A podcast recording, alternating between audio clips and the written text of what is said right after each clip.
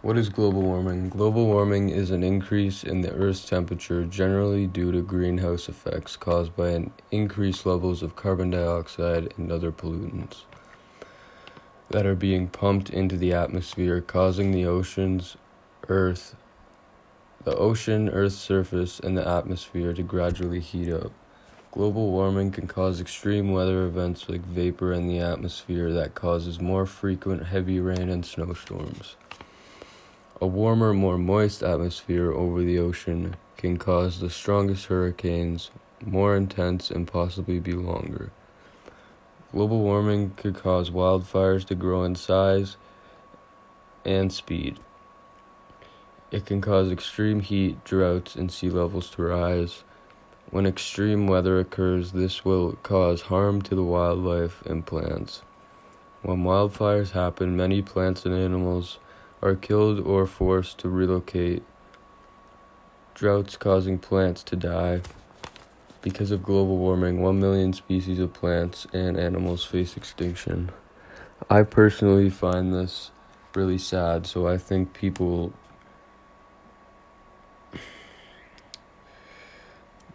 Alright. Um, methane is a hydrocarbon gas produced both through natural sources and human activities. Methane is produced from a hu- methane is produced from non-fossil sources such as food and green waste. It can literally take carbon out of the air, but methane that is released into the atmosphere before it has burned can be harmful to the environment by trapping heat in the atmosphere and contributes to climate change. Human activities are changing the natural greenhouse over the last century. The burning of fossil fuels like coal and other oils has increased the concentration of the of the atmosphere of the atmosphere. Other things that add to humans mostly being the reason why we have global warming is when we cut down the full rainforest and farming livestock. This adds enormous amounts of greenhouse gases to those naturally occurring in the atmosphere and increasing. We are the reason why global warming is something we have to stress about. So, what will Earth look like if we don't change? In many places, the air is hot and heavy, and depending on the day, clogged with particles and pollution.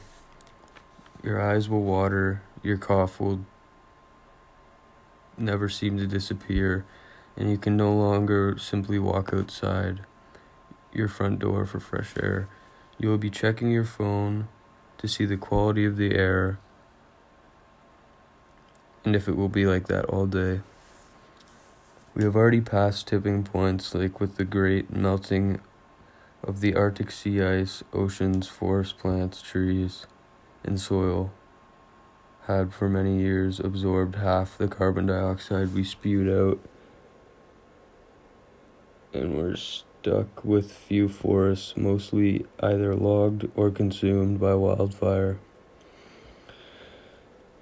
We really don't know how to habit know how habitable the regions of Australia, North Africa, and the western United States will be by the end of 2100. We don't know too much damage besides what we can see with your eyes, by what you can see with your eyes.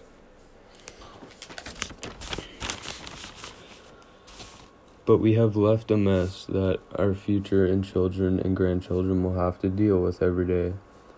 What can we do to stop or slow this down?